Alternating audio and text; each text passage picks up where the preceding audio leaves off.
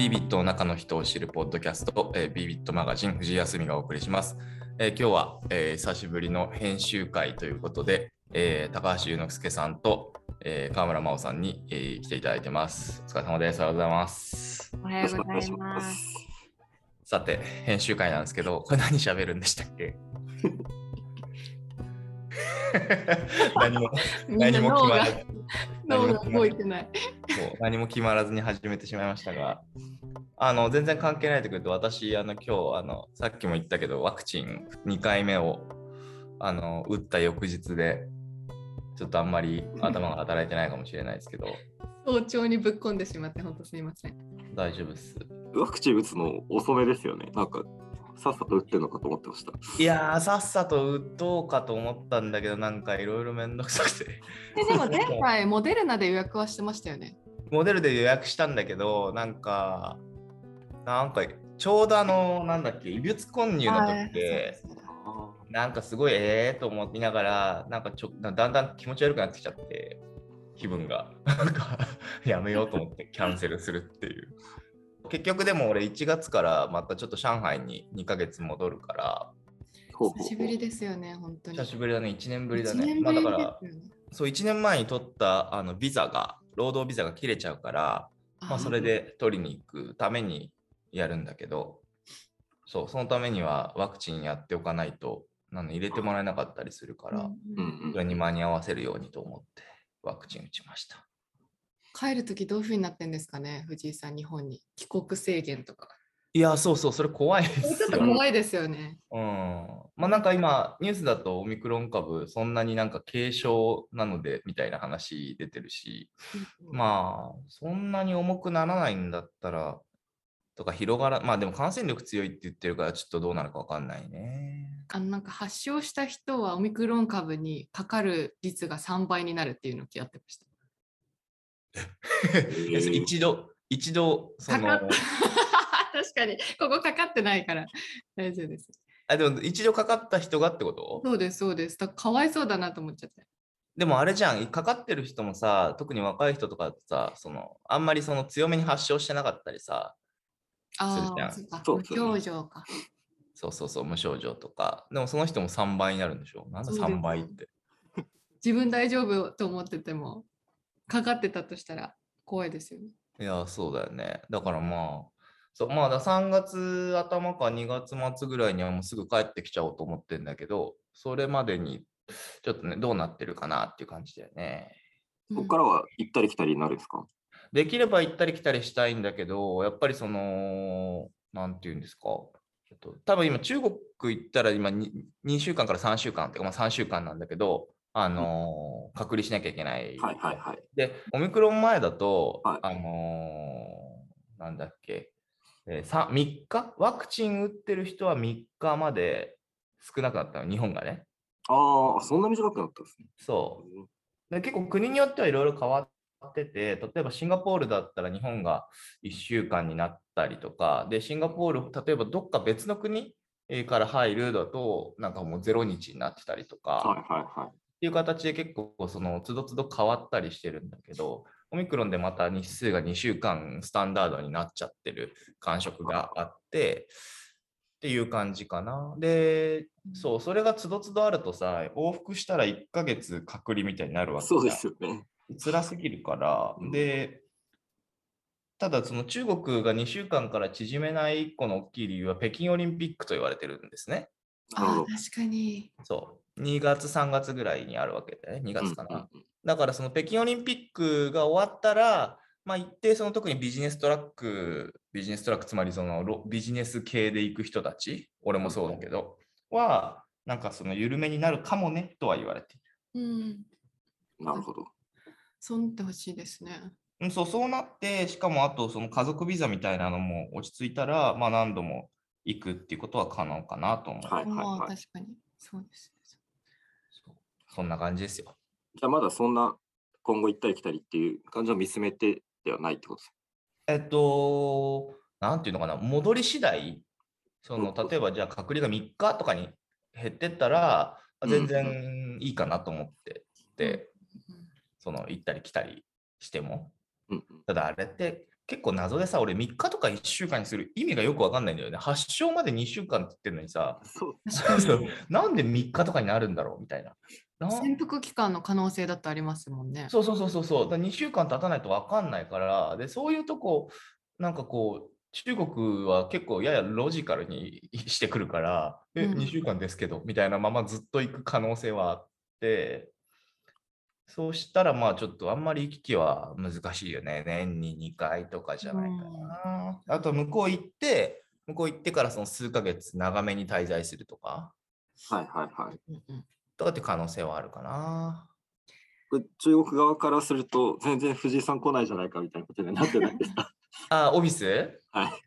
うんと、まあそうなんだよね。そうなんだけど、まあどんどんどんどん今、その向こうのビジネスって現地化してる流れにあるから、俺がまあいなくても大丈夫なところはあって、うん昔とかって本当売上比率で言ったら、2018年黒字化した時って、俺が売っているのが本当に半分とか、すえごい。ー、高かったんだよね。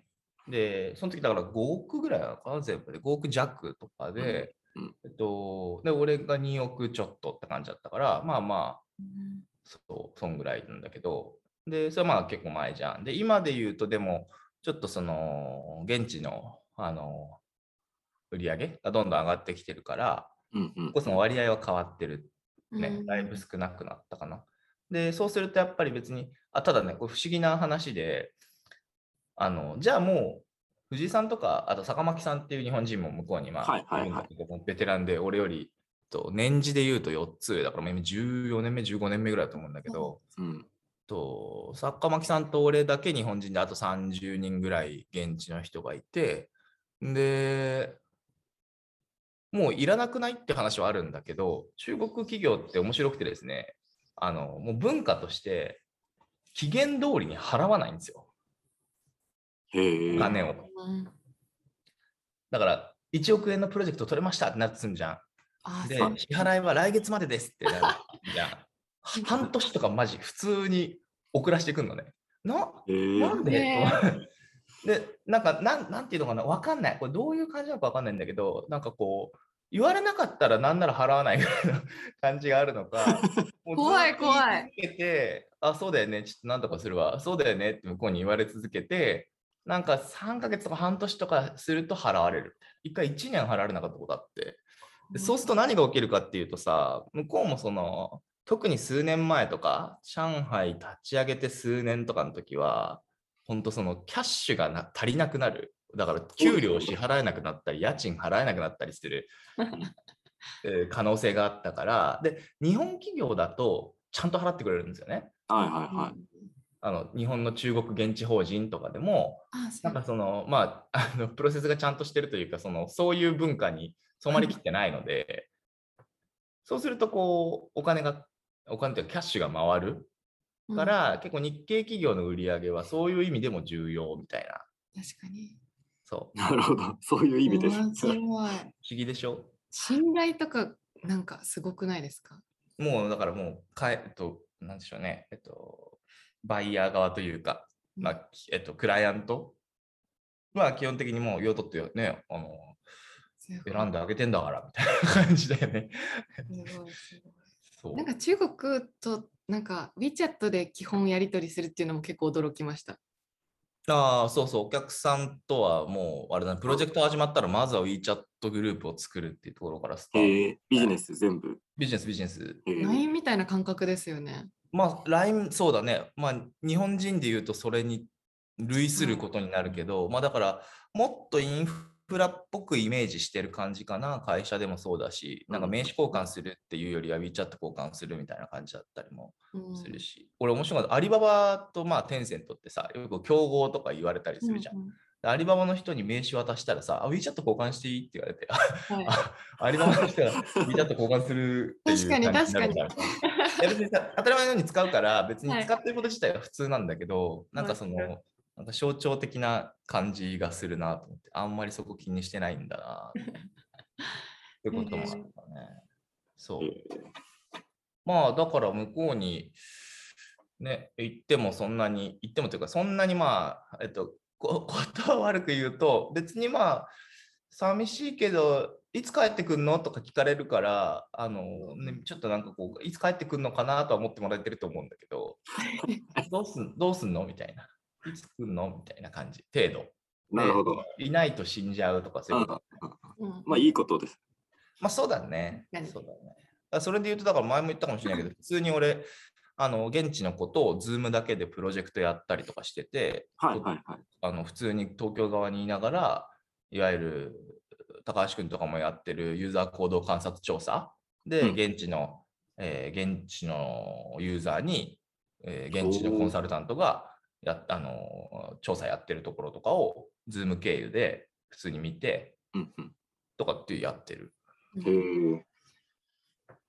まあ全然できますもんね、普通に。ズームがあれば。うん。そうそう。だからもう本当になんかね、便利ですよね。これぐらい落ち着いてくれてよかったなと思うし。まああの、それって今のさ、XD とかもそうかもしれないけどさ、調査見るのとかもさ、なんていうの？あの、例えばこれクライアントさんも Zoom 入ればさ、わざわざ会社に来なくてもさ、うん一応調査見れたりしちゃうじゃん。そうですねで、。まあ来た方がコミュニケーション的にもいいとかっていうのはあると思うんだけど、うんまあ、なんかどうしても忙しくて来にくいとか、なんかなんなら普通になんかこう調査来てもらう想定だったら来てくれなかったような人たち、関わりのいって薄いようなプロジェクトメンバーとかも、なんか調査出れるようになったりするのはすげえいいなとは思って見てるけどね。クライアントさんの窓口になってる人以外も声かけて適当に呼んどくねみたいなところを言ってもらえたりすると、あ、そうだよね。加減学者が結構多くて、いろんな人の、実際担当してる、業務担当してる人に見てもらえたりするので、そのうんうんうん裸持ってもらうとかはいいなって感じです。そうだよね。あまあ、これはなんかあんま、ね、コロナ落ち着いても普通に使えばいい手法だなと思うよね。リモートで調査に出るっていうのはね。うんうんまおちゃん、これ、リリモートで調査に出るとかなんとか言ってるけど、イメージできてないでしょ？なんか藤井さんのスケジュールで入ってるけど、どういうこと実際にやってるんだろうなとは思ってました。はいはいはいはい。なんかそのプロジェクト、まあさ、その UX 作るっつってもさ、ユーザー理解みたいなところが結構起点になるわけね。こうなんかこう、イケてるデザインとか、イケてる体験を、なんかこうみんなでアイデア出し合って作るとかじゃなくて、うんうん。実際にユーザーさんがどんな生活をしてて、えっと、どんなことに困ってるのかを理解したり、でそこからこう、なんていうのかな、プロトタイプっつってなんかこう、えっと、正式版じゃないような簡易的に作った、お絵描きみたいにして簡易的に作ったウェブサイトとかアプリはいはい。を使ってもらって、あ、これいいですねなのか、あこういう時に不便ですなのか、結構いろいろその反応を見るとかっていうことをうん。まあ調査でやるんだよね。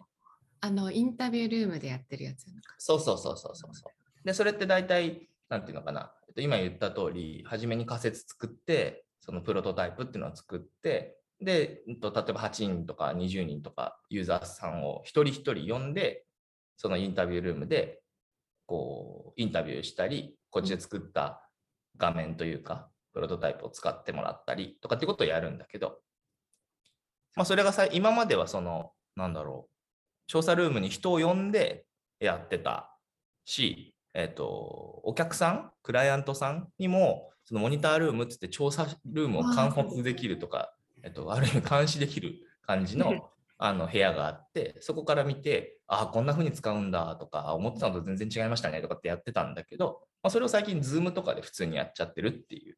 確かに。それはかなりこなんていうんだろうスムーズになりましたよね。そう効率はまあいいっちゃいいよね。それで本当に情報量が減るかみたいなのはあるんだけど、なんか俺聞いた話だとやっぱりその、ズームで参加してもらうと、ユーザー側が家にいるから、うん。なんかあんま緊張しないというか、ああ、見られてる感なさそうそうですよね。高橋君それ感じる？なんか飲み物のプロジェクトとかやってると、だから今、普段どんなの飲んでますみたいなとかで、ちょっと近くにあるの持ってきてくださいよみたいなので、あ、こんなの飲んでますよみたいな、そこからもうちょっと生活を深掘れたりするので、そういうはいはいはい点でもいいなって感じです。うんうん。いいよね。なんかえ、え、ちょっとやや S のっぽくなるっていうかさそうですね、そうですね。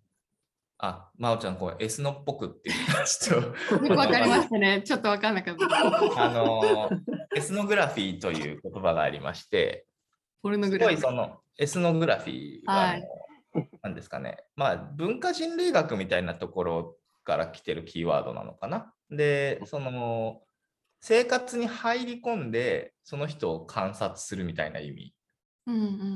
なのね。だからそのよくエスノっぽいとかっていうことでどういうことかっていうとユーザーさんの家に行ったり。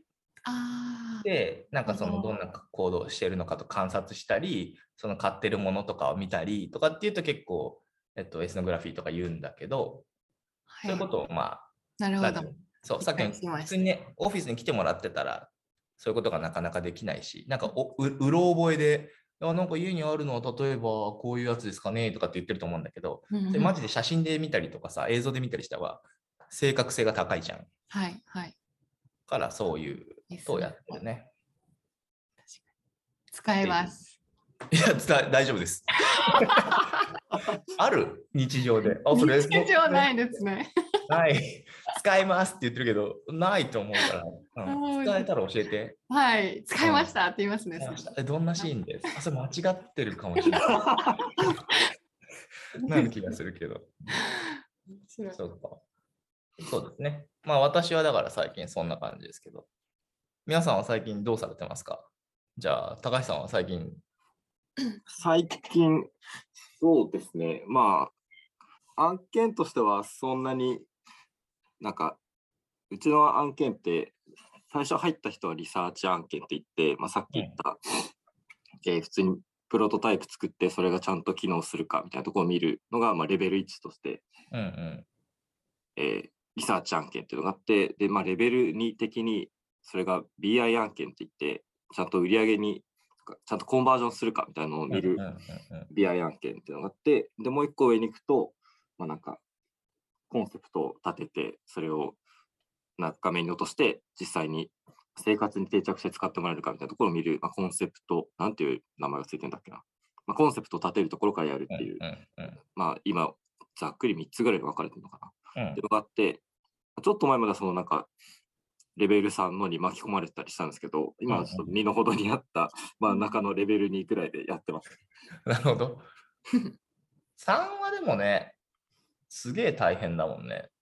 すげえ大変ですね。なんかあんまりそんな、ななんか5年とかやってもできる人いるかなみたいな感じになったりそうですよねするでしょ。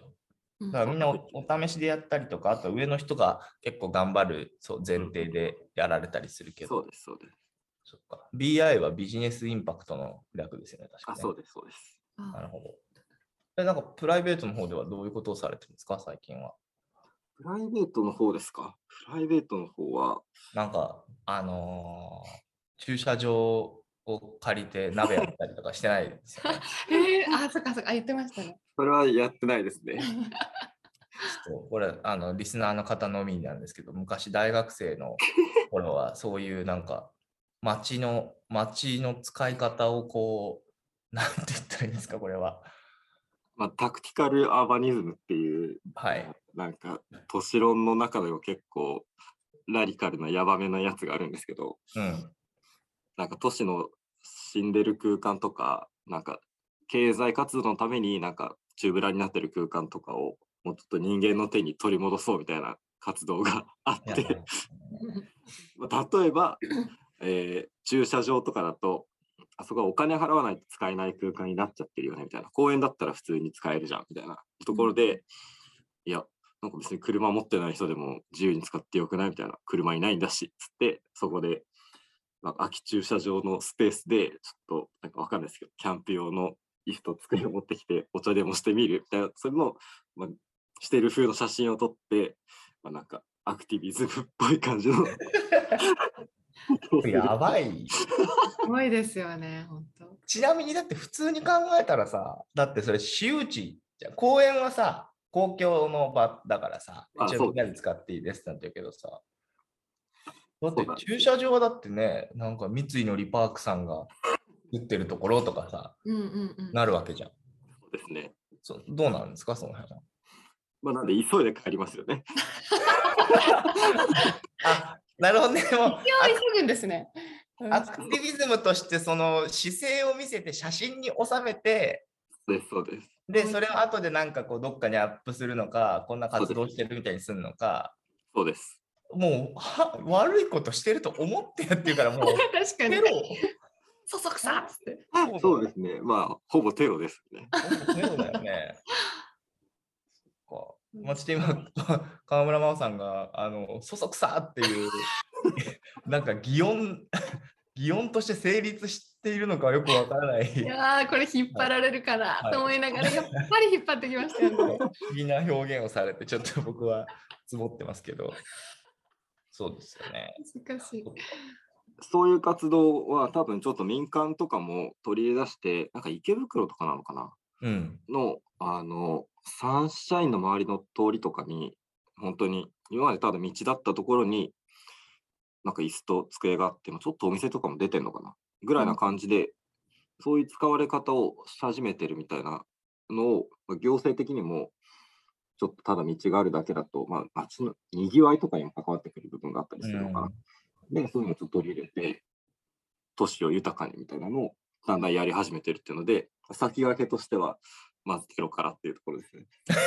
ちょっとなんかニヤニヤしながらやめてもらっていい？ですか映像見えてないんですけど、もう声でニヤニヤが。い確かに。嘘でしょ。や、絶対ニヤニヤしてるじゃん、今。そうか。なるほどね。それはまあでも最近はやってない話ですもんね。最近はなんか、どういうことされてるんですか？最近は、まあ、ファッション関係だと、ちょっと先週、まあ、今、12月の頭に収録してるんですけど、うん。あのルイ・ヴィトンのデザイナーのバージル・アブローって方が亡くなったっていうのあがそうだね。えー結構、知らなかった。オフホワイトの。そうです、そうです。ビッグニュースで。全然40歳、41歳かな。若い。うん、若い。黒人がハイファッションに入っていったうんうん一番最初にラグジュアリーブランドでデザイナーになったっていう、最初に先行した人として、うん偉大な人だったのが、その人が亡くなったっていうのがうん、わするファッション界だとトピックですね。うん、自分の話じゃない話して確かに。まあ趣味の話なんで、それは。ああ、なるほどね。そうか。でも結構なんか本当に、なんかルイ・ヴィトンが追悼追悼イベントっつうか、そうですやってたりとかね、してたよねそうなんだ。うん。そっかう。ん最近のなんかルイ・ヴィトンの、あのーなんかファ、なんだろう、ファッションショーのビデオっていうか、最近結構そういうさ、ショーをやるっていうのがやっぱ難しかった時期があったからかさ、その映像作品化するケースって結構増えてるのかな？そうですね。もうコロナ禍になって、もうどこもパタッとショーをやらなくなって、うん。本当に映像作品ばっかになったんですけど、それで業界的にはここからファッションショーなくなるんじゃないかみたいな流れになったんですけど、うんうんうん本当に、この間の秋冬からかな、は、普通にショー復活して、ああ、ファそうなんだッションファッ。ション業界何も変わんねえなっていう、ダメだな、こいつらっていうモードに結構なってますね。そっかそっか。うんでもなんかその、俺、その奥さんが見てたから見たんだけど、なんかこう、ビトンの、なんかね、ラップしながらね、みんなんか映像作品のショーみたいなやつがあってね、それむちゃくちゃかっこよかったんだよへね。えそうなんですね。映像の方がなんかこだわりしろが多くて面白い感じがしますね。うん、すごいそんな感じはするな。ショーだと歩く、まあ一応いろんな演出はあるけど歩くだけの。うんうんうん。ショーとか見られるんですね、皆さん。ショーは見る。すごい。私私はあの別に自分で、なんて見る様というよりはとかね、あとは一時期あの音楽、その前やってたナンバーゼロっていうバンドで、そのファッションショーの音楽作ってた時とかある。し、あとはこの間も髪の毛のブランドでアベダっていうブランドがあるんだけど、その、えっと、マサ・ホンダさんっていう髪の毛のアーティストの方がいて、で、その人の映像作品の音楽作って送った、うんこの間。今もう出てると思う最。近？それがもう三夏ぐらい。へえあじゃあ皆さんで集まってもう一回収録してみたいな感じだったあ、えっと、それはもう映像作品できてて、で、2分ぐらいでこういう雰囲気の曲作ってくんないって言われたから、はいはいっつって作ったっすごい。ていう感じ。だからそういうのは、まあそう、そういうので触れたりすることがあるかな。でも高橋君は普通に見てんじゃない？趣味で。すごい。そうです。もう完全に、あ、ファッションウィークだっつって。新しいの来たなっつって見てる感じ。